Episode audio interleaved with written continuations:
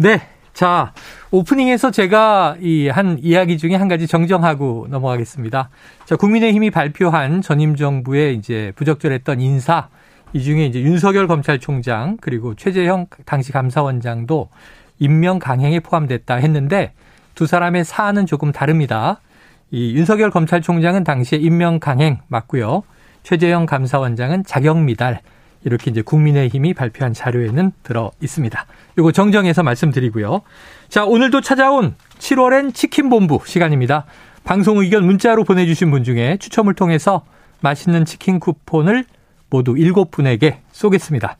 짧은 문자 50원, 긴 문자 100원이 드는 샵 9730으로 의견 많이 보내주시고요. 또 언제 찾아올지 모르니까요. 많은 기대와 함께 매일 애청을 부탁드립니다.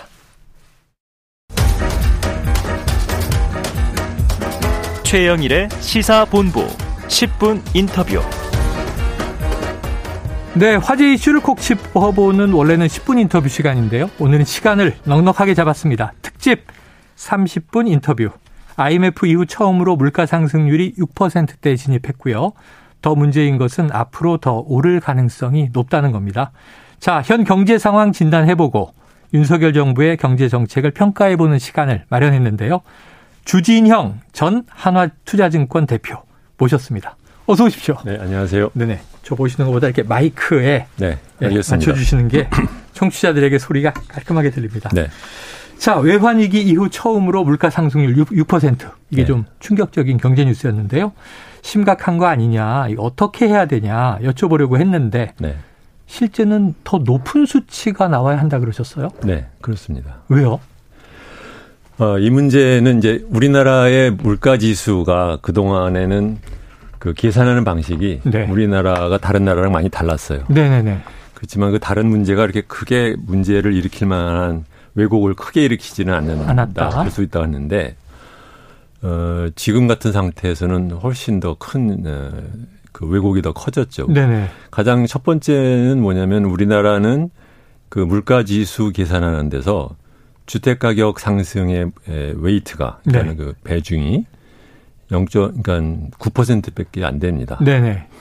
근데 예를 들면 미국은 그게 32%예요. 어, 차이가 크네요. 네. 그 미국만이 아니라 뭐 OECD 국가들 중에서도 대부분의 국가들은 이 물가가 차지하는 비중에서 물가에서 주택 가격 상승이 차지하는 비중을 상당히 더 크게 잡고 있는데 네네. 한국은 그걸 굉장히 낮게 잡고 있는 네. 상태였거든요. 그런데 이것이 최근에 음, 최근 한 뭐한 3, 4년 동안에 주택 가격이 엄청 올랐잖아요. 그랬죠. 근데 이거를 반영을 지금 못 하고 있는 거죠. 아, 첫 번째 이슈가 그 그것이 하나 있고 두 번째로는 어 전월세 지수도 마찬가지인데 네네. 전월세 지수도 통계청에서 계산을 할 때 쓰는 음. 지수가 우리가 이제 흔히 말하는 뭐, 다- 뭐 KB은행이니 이런 실, 실거래가 네, 네. 그 기- 지수랑 하면은 큰 차이는 아니지만 조금 낮게 나와거든요. 네. 근데 그거 역시 말하자면 최근에 우리나라 전월세가 많이 오른 거 생각하면은 그것에 따른 왜곡의 폭이 더 음. 커졌죠. 세 번째로는 우리나라가 이제 공공요금을 억지로 그, 그 원가를 반영하지 않고 눌러오던 버릇이 있는데 네. 이거 역시 그 에너지 가격이 오르고 가스 가격이 올랐는데 여전히 반영을 안 하고 있으니까 음. 네네. 거기에 따른 또 왜곡이 더 커진 거죠. 예. 그런데 이것을 뭐 경제학 하는 사람들은 알고는 있었는데 이걸 뭐 굳이 들어가 가지고 계산을 해보지는 않았거든요. 네.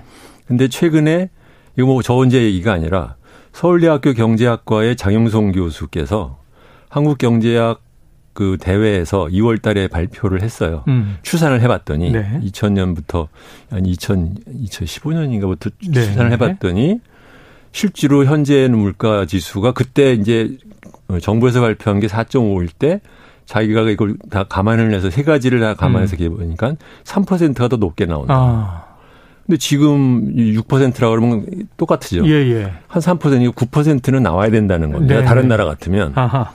네, 그러니까 근데 사실은 이게 그냥 그뭐 계산하는 방식의 이슈가 아니라 네. 이 물가 지수가 엄청나게 많은 복지 정책에 영향을 줍니다. 첫 번째로 요번에 최저임금 계산할 때 어떻게 했습니까? 네. 그 포뮬러로 하는 것이 맞지는 않지만 어쨌든 간에 그 사람들이 얘기했던 건 뭐냐면 경제 물가 성장률 지수 전망치. 물가 지수 전망치 네, 더하기. 실제치도 아니고 전망치 네. 3.5에 뭐 경제 성장률 2.몇% 이렇게 네. 더해 가지고 계산했지 않습니까? 이 취업률 전망치를 뺐죠. 그렇죠. 5%. 자, 그러면 이것만 하더라도 아마 이걸 그대로 만약에 외국식으로 반영을 했으면 음. 에, 최저임금 상승률이 5%가 아니라 7이나 8이 됐어야 네, 되는 네. 거죠.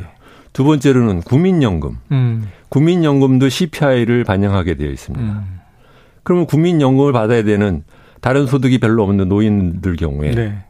이 물가 반영을 갖다 제대로 이제 소위 말하면 이제 그 낮게 반영을 하면 음. 그러면 그 사람들의 실제 소득은 실제보다 훨씬 작아지는 거 아닙니까? 그렇죠. 이 근데 우리나라 엄청나게 많은 복지 그 수가 지정을 하는데 CPI가 들어가게 돼 있어요. 음. 그 얘기는 옛날처럼 물가가 뭐 1, 2% 움직일 때는 음. 0.5 정도 차이 난다고 네네. 칩시다. 그런데 지금처럼 팍팍 뛸 때는 네. 이 그동안에 이렇게 갖고 있었던 문제가 심각성이 훨씬 심해지게 네. 되는 거죠. 알겠습니다. 아, 지금 대표님 말씀 들으니까 갑자기 쭈빗하면서 소름 아주 시원해지는 추워지는 느낌입니다. 문제 지적으로 그치면은 안 네. 되고요. 왜냐하면 이 얘기를 장영성 교수가 네.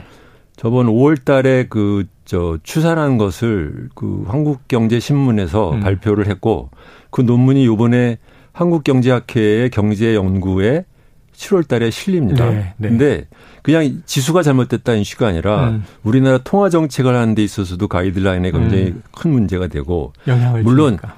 보조 지표로 상- 네. 그 사람들이 쓴다고는 하지만 실제로 얼마나 적극적으로 쓰는지도 모르겠지만 네. 우리나라에 많은 인플레이션이 생기면 가장 중요한 문제는 그동안에 장기적으로 유지했던 그 계약 관계가 음. 다 깨지는 거잖아요. 네네. 그럼 새로 다 그 재협상을 해야 되는데 그렇죠. 그 기초에서 엄청난 왜곡을 가지고 쓰고 있는 음. 거죠. 그래서 이것은 단순히 그냥 뭐, 뭐 흥미 위주로 또는 네. 뭐 이렇게 이슈가 아니라 이것은 어 정부나 어 모든 사람들이 굉장히 그 관심을 가져야 되는데 네. 이거를 지금의 소위 말하면 한국은행도 불편해하고 음. 총계청도 불편해하고 음. 정치권은 관심 없고 네. 그 사이에 이제 못 사는 사람들이나 월급쟁이들은 그만큼 고생을 하게 되는 음. 그런 상태가 된 거죠. 자, 중요한 문제 근본을 짚었습니다. OECD 국가 중에서 우리나라의 물가 상승률 지금도 높다고 하지만 사실은 된다, 더. 높다. 네. 이 주택 문제가 아주 이제 작게 반영돼 있다. 네. 게다가 이제 주셨어요. 공공 요금을 그 지금 정부가 네. 누르고 있지 않습니까? 네. 근데 이- 언제까지 누를 수 없는 거거든요. 예. 현재는 말하자면 우리나라는 일종의 이제 월급에다가 보너스 주는 것처럼 네. 일 1년에 한 번 조정 음. 월급을 조정하고 원가를 조정하고 네. 바- 반영하고 그다음에는 이제 일시, 일시적인 것을 좀 반영하는 음. 것두 가지를 쓰는데 이거를 이제 연간 상승률을 캡을 두고 있으면 네. 음. 결국은 이 문제는 한전의 그러니까 한전의 적자 또는 가스공사의 적자인 것처럼 보이지만 네네. 언젠가는 이걸 오게 돼 있는 거죠. 아, 나중에. 그렇죠. 예. 그러니까 이게 시차를 두고 결국은 네. 다 반영하게 돼 있는 소비자 문제예요. 국민에게 전가하거나 네. 뭐 국가 부채로 끌어안거나 전가라기보다는 소비자가 부담해야 되는 거죠. 네. 부담해야 되는 것이다. 네. 그래서 지금 공공요금은 당장 오르기 시작했고 더 올라야 더 됩니다. 오른다고 네. 합니다. 네. 자, 물가는 더 오른다.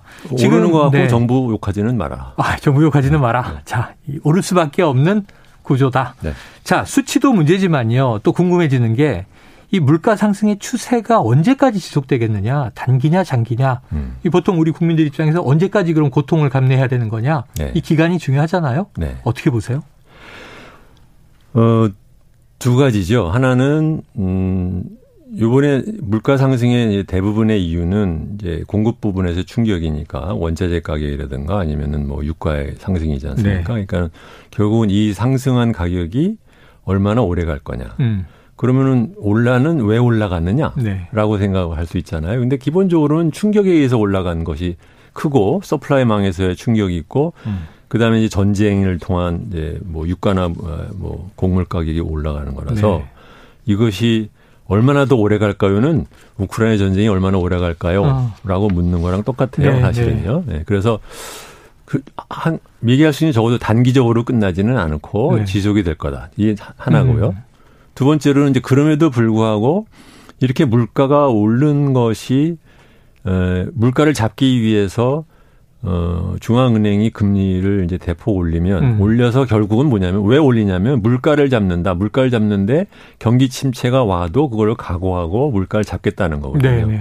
그럼 경기 침체가 얼마나 빨리 오느냐에도 음. 영향을 받아요. 그렇죠. 그러니까 우리가 지금 경기 침체는 피하면서 물가는 잡을 수 있는 방법이 있느냐? 음. 없습니다. 없다. 네. 그렇기 자. 때문에 물가는 경기 침체가 올 때까지는 올라간다. 좋아요. 그러면 경기 침체는 감수하고 간다. 물가를 잡기 위해서 금리를 가지고 그렇죠. 지금 미국 연준이 그래서 자이언트 스텝 얘기하고 우리 한은도 빅 스텝 가냐 안 가냐 그러고 있는데 네. 말씀하신 대로 이제 고물가를 잡기 위해서 고금리로 간다. 자 그러면은 지금도 고금리라서 시중 금리 막 오른다고 아우성이잖아요. 네. 예대차도 그렇고. 자 얼마나 금리를 더 올리면 효과가 네, 있겠습니까? 이제 이것도 어 이제 최영일 씨를 지적하는 뜻으로 말하는 게 아니라 네네네. 고금리라고 표현을 썼는데 네. 고금리 아닙니다. 고금리 아닙니까? 당연히 네. 아니죠. 지금 몇 퍼센트인데? 지금 이제 금리 2% 예, 예, 맞습니다. 네. 이게 무슨 고금리예요? 아하. 옛날에 일반적으로 중앙은행에서 기준금리로 자- 하는 것이 통상적으로 기- 장기적으로 보면 한 4%가 됐어요. 네. 네. 무슨 말이냐면 물가가 한 2%고 음. 실질 이자율 2% 더하면 한 4% 정도 네네네. 했단 말이죠. 그런데 지금은 실질 이자율은 네가티브로 뭐한 3, 4% 정도까지 네. 내려가 있는 상태니까. 네. 그러니까 이걸 갖고서는 고금리라고 말하면 안 돼요. 네. 네. 이게 두 번째로 어. 수준에서 고금리가 아닐 뿐만이 아니라 오른 것도 별로 오르지도 않았어요. 겨우 음. 1% 오른 것 같고 음. 막 하잖아요. 네. 이 얘기는 거꾸로 무엇이 반증이냐면 많은 사람들이 이 초저금리가 오래 갈 거라는 전망하에서 모든 경제 활동이나 예. 투자 활동을 하던 것이 얼마나 사상 누각이었냐를 아. 보여주는 반증이지 네네. 이거 갖고 고금리라고 말하면 안 된다. 아, 알겠습니다. 지적을 수용하겠습니다. 네. 왜냐하면 요즘에 워낙 삼고삼고해서 네. 고물가, 고금리, 고환율 이렇게 얘기를 하다 보니까 네, 네. 근데 그게 하지만 고금리 아니다. 우리나라 언론들이 지금 저 네. 사람들을 오도하는 거예요. 오도하는 것이다. 네. 그래서 그동안은 사실은 뭐 초저금리, 제로금리 네. 갔다가 이제 올랐지만 네. 과거 통상에 비하면 약간 오른 것이다. 그렇죠. 네. 고금리는 아직 아니다. 네. 자, 그러면 금리를 얼마 더 올려야 물가가 잡혀요? 그거는 모르죠. 왜냐하면 네. 이제 이것은 결국은 어 싸 뭐 심리적인 그 사이클에서 얼마만큼 그 심리적인 그 음. 경제 그 물가 상승에 대한 기대율이 얼마나 내려갈 거냐라는 네네. 걸 달려 있거든요. 또는 거꾸로 말하면 경제 침체의 그 기조가 얼마나 빨리 올 거냐, 네. 얼마나 심각하게 올 거냐에 달인 거라서 음. 중앙은행 입장에서는 이게- 두드려 보고 반응 봐가면서 아. 조정하는 수밖에 없어요. 네네네. 네. 그러니까 미리 미리 말할 수는 없고 네. 그렇지만 말씀드릴 수 있는 것은 지금 연말로 미국의 연준이 3% 올린다고 네. 하지만 그래봤자 여전히 실질 금리는 네가티브입니다. 아, 그 얘기는 그걸로 그칠 수 없을 없다. 거라는 얘기죠. 더 간다. 네. 내년도 간다는 얘기고요. 그렇죠. 그런데 만약에 그렇게 올리는 것에 따른 충격에 의해서 네네. 그것이 뭐 부채 위기로 오든 아니면 경기 침체로 오든 간에 그것이 오는 속도가 빠르면 음. 그러면 소 수요가 줄어서 네. 그래서 물가가 하락하는 속도도 그만큼 빨라지겠죠. 네. 그러니까 이게 지금 약간은 물가를 먼저 볼 건지 경기 침체에 의한 실업을 먼저 볼 건지라는 네. 문제에서 고민을 할 수밖에 없는 거죠. 아, 정말 고민입니다. 왜냐하면 미국이 3%대 금리로 연말까지 간다면 네. 우리도 그거보다 높아야 된다 이런 전문가들 얘기가 많으니까 네. 3, 4% 가면 이게 기준금리인데 네. 이게 일- 시중금리는 뭐 6, 7, 8%갈 수 있다 이런 얘기들이 막 나오니까 걱정이 뭐냐 하면 그 경기 침체 말씀하셨지만 네. 물가가 잡힐 때까지 금리를 계속 올리다 보면 부동산 어떻게 될까요? 부동산 시장? 왜냐하면 한국- 가장 큰 대출이 주택담보대출이잖아요. 네. 음. 우리 근데 이거는 이제 서구의 경우에는 네. 어, 옛날에 2008년에 에, 금융위기가 터졌을 때 미국의 가계 대출이 GDP에서 차지하는 GDP 대비 비율이 95%까지 올라갔을 네. 때 깨졌거든요. 네. 그래서 이게 12년에 걸쳐서 65%까지 내려왔어요. 음. 그 최근까지. 네. 한국은 이것이 지금 GDP를 치면 우리나라 가계 대출은 105%입니다. 음. 그두 번째로는 이 105%로 안 그쳐요. 음. 전세 월세 보증금이라는 게 있습니다. 우리나라가. 음. 이게 지금 추산을 해보면 800조 되는데 네. 이것이 이제 서울대학교 김재직 교수가 몇 년에 걸쳐서 계속해서 하는 얘기인데 사람들이 들은 안 해요. 음.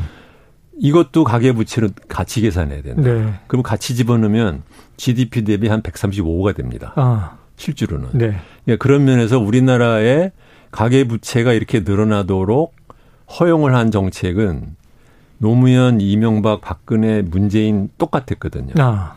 그러니까 이것은 그 그동안에 우리나라의 정부를 맡았던 사람들의 무책임한 금융 정책의 결과가 커서 음. 근데 문제는 여기에 따라서 부동산이 이제 말하자면 버블이 된 거죠. 네네. 저는 그동안에도 여러 번 주장을 해서 우리나라 집값이 오르는 가장 음. 큰 이유는 대출 규제를 갖다 하는 척만 하지 실제로 음. 하지 않았기 때문에 네. 그래서 생긴 문제다. 근데 이것을 대출 규제를 제대로 하면은 그래서 가계 부채가 늘거 늘지 않거나 아니면 줄면 거기에 따른 부동산 가격이 하락할 때 생기는 정치적인 파장을 두려워해서 음. 현상 유지만을 하려고 하는 관료들과 짬짬이를 해서 지금까지 온 거다라는 네. 건데 음. 근데 문제는 그러면 금리가 언제 올라갈지는 모르잖아요. 네네. 왜냐하면 전 세계적으로 금융위기 이후에 초저금리를 했음에도 불구하고 경제 성장률은 별로 달궈지지 않는 네. 이, 이 상태가 지난 10년이 맞거든요. 음. 그러니까 저- 저금리가 지속이 될 수 있는 한 버블이 깨질 이유가 없는데 네. 지금 갑자기 공급망 충격에 의한 물가 앙등을 생겨서 예상치 않은 물가가 올라가고 거기에 따라서 할 수 없이 금리를. 금리를 올리면 그러면 무너지는 거죠. 네. 무너질 수밖에 저는 없다고 생각을 버블이 합니다. 터진다. 네. 아, 무서운 얘기인데요. 아니 네. 터져야 우리나라가 삽니다. 지금처럼 하면은 다들 죽어요. 계속 골무면 죽는다. 네. 네. 지금도 사실은 죽어요. 그건 언제 터지냐 이슈지 어떻게 터지냐 네. 이슈고 이건 아- 안 터지는 것 자체가 그 문제죠. 자, 터져야 산다. 아, 이게 굉장히 좀. 이 근본적으로는 동의가 되면서도 또 얼마나 그럼 출혈을 해야 할까. 이제 이런 걱정들이 있는 거잖아요. 여기에서 네. 이제 어, 생기는 이제 앞으로의 시나리오 생각하면 음. 일본 예를 들어보죠. 네. 일본이 아시다시피 91년에 버블이 깨지게 된 이유가 음. 일본의 중앙은행이 금리를 기준금리를 2% 이렇게 하다가 4%로 올렸어요. 네네. 그때 깨진 겁니다. 음. 쭉 깨지는데 사실은 사람들이 얘기를 잘 안 하는 것이 깨지고 있는데도 불구하고 금리를 중앙은행이 고금리를 유지를 했어요. 네, 네. 확실히 잡겠다는. 음. 그때 그 사람들 사이에서 어떻게 정치적인 압력과 계산이 있었는지는 전혀 이상하게 그 사람들이 입을 닫고 있어서 네, 모르는데 한국도 마찬가지일 겁니다. 음. 아마 1, 2년 지나서 막상 버블이 깨지면 이창용을 뭐 탄핵하자 별의별 소리가 나올 겁니다. 음. 이창용이 한국은행 총재요. 네, 최근에. 네, 그러니까 버블이 깨질 때 어, 정책 당국자 입장에서는 이것을 나름대로 그, 그 관리하고 싶은 욕구, 유혹을 느낄 수밖에 없어요. 음. 그래서 다시 만약에 금리를 뭐 다시 어, 낮춘다든가 할 경우에는 거꾸로 그만큼 인플레이션이 오래 가고. 음. 그러니까 이게 뭐 일루가 또 터지고 절로 가도 맞게 네, 돼 있는 네. 상태입니다, 지금. 자, 아까 얘기했던 거 연장선에서 하나 여쭤볼게요. 자, 역대 정부가 진보 정권이건 보수 정권이건 상관없이 관료적으로 이거 덮어왔다. 사실 정책은 크게 다르지 않다. 이렇게 네. 비판하셨어요. 자, 이번 정부 들어와서 전임 정부에도 나왔던 이제 정책입니다만 네. 이제 시행이 되죠. 음. 가계부채 관리 방안으로 이제 DSR 규제가 강화되잖아요. 네. 총부채 원리금 상환으로. 네. 자, 그러면은 이게 문제 없는 사람들만 더 압박받는 거 아니냐 이런 목소리도 있고 음. 또 이것이 이제 이 문제의 또 원인이 되지 않겠느냐 하는 우려도 있고 어떻게 보세요? DSR 방식의 규제 강화하는 거. 저는 저는 지난 될까요? 한 10년이 넘게 음. 10년이 뭡니까? 그러니까 한 20년이 되도록 뭐 한국은행이나 관료하는 친구들한테 음. DSR을 규제하고 네. DSR로 규제하고 LTV는 풀어야 된다는 얘기를 해왔던 사람이에요. 아, 네네. 어 그런데 L, DSR이 나온 지가 얘기가 나온 지가 10년이 넘었어요. 그, 그런 근데 것 같습니다. 근데 잘 뭐 시사평론가시니까는 네. 돌이켜 보시면 잘 아시지만 우리나라 관료는 원래 일하는 척하지만 일은 안 해요. 네. 제목은 갖다 놓고 네. 뒤에는 결국은 다 빠져나가는 거 음, 만들어 놓고 음. 조금 해놓고 난 다음에 이렇게 넘어가는 건데 똑같아요. 네. DSR도 말만 DSR 소리를 하면서 음. 제대로 된 DSR을 안 한 지가 지금 한 10몇 10년이다. 년이 지났어요. 네, 네. 근데 자기네들 더 이상 이제 할 수가 없으니까 아, 하겠다고 했어요. 근데 DSR 하겠다고 하면서도 문재인 정부 때 무슨 장난을 쳤냐면 음, 평균으로 하겠다. 평균으로 한다. 음. 그러니까 이제 반 성적으로 치면 모든 아이들 반 평균 60점 넘으면은 이제 내, 내리면은 걔만 네네. 때리겠다. 그러니까 어. 그 반만 혼내겠다는 예, 건데 예. 음. 그러면 60 반평균은 60은 넘어도 네. 반평균 60 안 되는 학생들도 많을 아, 거잖아요. 다양하죠. 위아래로. 근데 원래 DSR 규제는 네. 평균은 아무도 상관 안 하고 의미 없다. 네, 밑으로 내리는 지지남은 가르는 네네네. 정책이거든요. 네네. 근데 우리나라는 그거를 말로는 DSR 하면서 평균 DSR이라는 이상한 음. 뭐 전 세계적으로 듣도 보도 못한 개념을. 지들끼리 네. 만들어내 가지고 네. 했어요. 하는 척 한 겁니다, 아. 사실은. 예. 그랬는데 이번에 이제 차주별 DSR을 하겠다라는 예. 말을 한 지도 꽤 됐는데 음. 이제 지금 하는 거거든요. 음. 이미 늦었어요. 늦었다. 그러니까 이제 개인이 뭐 연소득이 1억이면 총부채 원리금 상환 비율이 40%면 당신 대출은 끝. 네. 이런 건데 네. 원칙대로 하지 않았다. 어, 지금 청취자 문자가 엄청납니다. 대출 이자 늘어서 어떻게 할지 막막합니다. 버블이 터져야 산다는 말이 충격이네요. 이런 분도 계시고 요즘 물가 엄청 올랐습니다. 그런데 월급은 왜 안 오르는 건가요? 자, 지금 말씀 주시는 분 누구신가요? 강의 듣는 것 같이 방송 너무 잘 듣고 있습니다. 네, 주진영 전 하나투자증권 대표 나와 계십니다. 자, 청취자분들이 지금 이 문제가 관심이 너무 뜨거운 것 같습니다. DSR 늦었다 이렇게 말씀하셨고요. 자, 윤석열 정부 경제 정책 얘기 좀 여쭤볼게요. 총평 어떻게 좀 내려주시겠습니까? 이제 두 달이지만. 윤석열 대통령은 원래 그 증오에 기반을 둬서 집권을 한 사람이기 때문에 음. 그거 말고는 특별히 본인이 국정을 어떻게 해야 되겠다는 비전이 별로 없었죠. 네. 알면서 뽑아줬으니까 뭐 누굴 탓하겠습니까? 네. 근데 정권이 출범하고 나서도 여전히 어떻게 하겠다라는 청사진은 없는 것 같고 음. 본인은 주로 권력기관 장악에만 주로 관심이 있고 네. 나머지는 관료한테 맡기고 하겠다라는 이제 안이한 생각을 했는데 음. 이게 뭐 본인한테는 상당히 불행한 케이스지만 음. 집권하자마자 지금 경제 경제, 위기가. 터졌잖아요. 어, 관료한테 의존을 하겠다라는 생각을 아무러나 본인이 잘 모르는 사람이니까 네네. 뭐 어떻게 하지는 못할 텐데 음. 어, 생각이 없는 데서 지금은 위기 관리 모드로 이제 전환을 해야겠죠. 네. 근데 위기 관리를 얼마나 잘할지는 이제 두고 봐야 알죠. 그래서 이 정부 취임식 전후 인수위 네. 그때 쭉 가면은 그건 뭐윤 대통령도 인정을 하셨지만 자 전문가를 잘 기용해야 한다.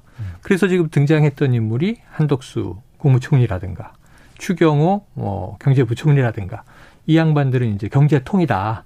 그래서 한덕수 총리 유일하게 이 사람밖에 없다라고 전임 정부도 다 거쳤었고 기용이 된 거잖아요. 네. 그러면 그이 관료 출신의 지금 이 내각 구성원들은 좀 믿기 어렵다 이렇게 보시는 겁니까? 뭐 믿기 어렵다 말하면 좀 그렇고, 네. 그러니까 이분들은 음, 시키는 일을 음, 그러니까 소위 방향과 어, 한도를 정해줬을 때 그 안에서 일을 하던 아, 사람들이지 네네.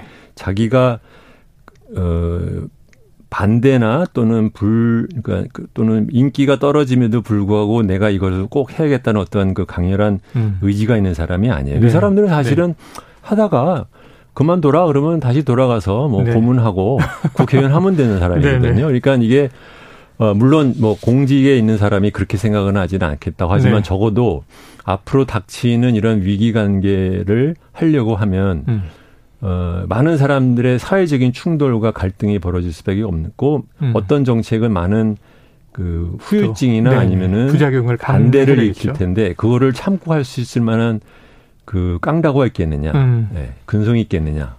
그거는 네. 모르겠고 그것은 결국은 정치 지도자 또는 국민들이 정치 지도자는 걸 요구했을 때 자기가 그 말을 안 들으면 자기한테 정치적인 리더십이 훼손이 된다는 의식을 할 때만 가능한 음. 거라서 그러니까 뭐 소위 말하면 위기가 터졌을 때 관료한테 의존한다라는 것은 네.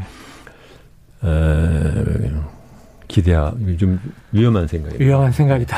누군가는 비전을 그리고 설득을 해야 돼요. 그러니까 이러이러하기 때문에 어렵습니다. 아, 그러니까 이거 이것은 제가 잘 챙길 테니 이거 음. 이것은 국민들이나 아니면은 관련 관련된 이해 당사자들도 좀 참아달라고 말을 할 때 이. 사람들이 첫 번째로는 방향에 대한 동의, 네. 그다음에 미래에 대한 희망 음. 같은 것이 있을 때 그것이 받아들여지지. 네, 그렇죠. 그게 아니라 뭐 열심히 평시에는 정치 싸움을 하던 사람이 와가지고 갑자기 네. 뭐 참아보세요 그러면은 내가 널 뭘 믿고 참냐 이런 소리를 듣기만 하게 해도 화가 나네요. 대표님 말씀. 아니 우리나라 지금 네. 그렇게 다가고 있으니까요. 그러니까 아, 민주적인 과정을 통해서 무능한 정권을 뽑은 네. 지가 지금 20년이잖아요. 음. 그러니까 이것은 그러니까 위기가 터졌을 때 항상 문제가 될 수밖에 없는 거죠. 알겠습니다. 자, 여기에 지금 윤석열 정부의 경제 정책이 과거 MB 정부의 정책들과 흡사하다. 이런 이야기들이 있습니다. MB 정부 시절에 좀 효과가 있었는지 또 그것을 지금 모방하고 있다면 이게 무엇이 문제이거나 혹은 또 거기에 강점도 있는 건지 어떻게 평가하세요? MB 정부랑 흡사하다라고 말하는 것보다는요. 음. 어, 지금 뭐 이 정부가 들면서 나오는 게 이제 감세, 네네. 규제 완화, 음. 뭐 이거는 그리고 또는 이제 뭐 시장 주도, 시, 장 주도, 뭐 결국은 그 사람들이 말하는 시장 주도는 대기업을 통한 경제 성장인데 이 말을 반복하면서 어, 정치를 한 지가 거의 한 20년 돼요. 음. 그러니까 이제 이명박이 이 당시 뜬금없이 이제 감세를 갖고 네네네네. 나온 것이 좀 웃겼는데 예. 그것도 이제 지나가면 별로 효과가 없었던 네. 것이 드러났고 규제 완화도 말만 그랬지 대불 산단의 그 전본 전대보만 그러니까 전신주만 네, 네. 불쌍하게 됐어요. 네. 걔만 떨어져 나갔지 어. 규제 완화된 거 특별한 거 없거든요. 음. 그러니까 이게 이거 그러니까 결국은 뭐냐면 이명박 정부의 대 재탕이 아니라 음. 국민의힘당은 똑같은 소리를 지난 20년간 똑같이 반복을 해왔고 음. 새로운 아이디어를 내본 적이 없습니다. 네. 이, 이 당은 아이디어가 고갈된 당이고 아. 민주당은 잘못된 생각에 연연하는 당이고. 네. 네. 네. 야 그렇다면 이게 참 큰일이지 않습니까? 지금 시간이 이제 2분 남아서 대표님 다음 주에 한 번 더 나와 주시죠. 지금 질문지 절반쯤 소화됐습니다. 제가 너무 말을 길게 했군요. 시간을 다 갔는데도. 근데 아까 저 우리 청취자분 정말 심도 있는 강의를 듣는 것 같이 집중이 된다. 너무 중요한데 그러면 지금 오늘은 일단 여기서 마무리를 하면서 이 현 정부가 아까 방향 잘 정하고 스스로 이제 대안을 내야 되고 방향은 지금 짧게 말씀을 참아달라고 네. 한다. 이 공급 충격에 의한 네. 경제 위기가 터질 때는 정부가 할 수 있는 특별한 방법은 그렇게 많지가 않고요. 네. 금리 올리는 거 말고는 금리를 음. 중앙은행이 하는 것이고 음. 결국은 중요한 건 사회 취약층 보호를 어떤 식으로 할 거냐를 네. 빨리빨리 준비를 하고 내놔야 됩니다. 네. 뭐 대표적인 케이스 예가 드릴게요. 독일의 경우에는 한 달에 9 유로만 내면 모든 공중교통을 쓸 수 있게 음. 3개월 동안 하겠다고 네. 했거든요. 굉장히 창의적이고 좋은 방식이에요. 왜냐면은 음. 저소득층일 쭉 대중교통을 많이 쓰니까. 그렇죠. 영국의 경우에는 에너지 값이 오르니까 저소득층한테는 에너지 쿠폰을 줘서 10월 음. 달부터 음. 에너지 값에다 내라. 네네네. 써라라고 500파운드인가 이렇게 정부가 바우처를 줘요. 네. 음. 플러스 저 예, 일반 가게한테도 다 말하자면 이제 쿠폰을 줬거든요. 음. 이런 식으로 결국은 어 국민이 자기의 잘못에 의하지 않은 그 고통을 겪을 때 음. 모든 사람한테 잘해줄 수는 없으면 기왕 음. 쓰는 돈을 타겟팅을 잘해서 어려운 사람들 어, 또는 물가가 올라서 소비가 제일 많이 줄어야 되는 사람들 음. 이 사람들을 위주로 정책을 쓰는 것을 준비를 지금부터라도 빨리 해야 된다. 네, 알겠습니다. 자, 지금 뭐 수많은 분들 김영현님, 1237님, 정동현님 등등 촌철살인 말 시원하게 해주시네요. 한 번 더 나와주세요. 오늘 초반에는요, 터져야 산다. 충격받았고요. 그리고 지금 여야, 이 거대 정당들, 한정당은 경제 아이디어가 고갈됐다. 20년째. 한정당은 잘못된 방향을 밀어붙였다. 이런 비판해 주셨습니다. 자, 다음 주에 한번 꼭 다시 모실 스케줄을 여쭙도록 하고요. 오늘은 여기서 정리하겠습니다. 오늘 말씀 고맙습니다. 네, 안녕히 계십시오. 예, 지금까지 주진영 전 한화투자증권 대표였습니다.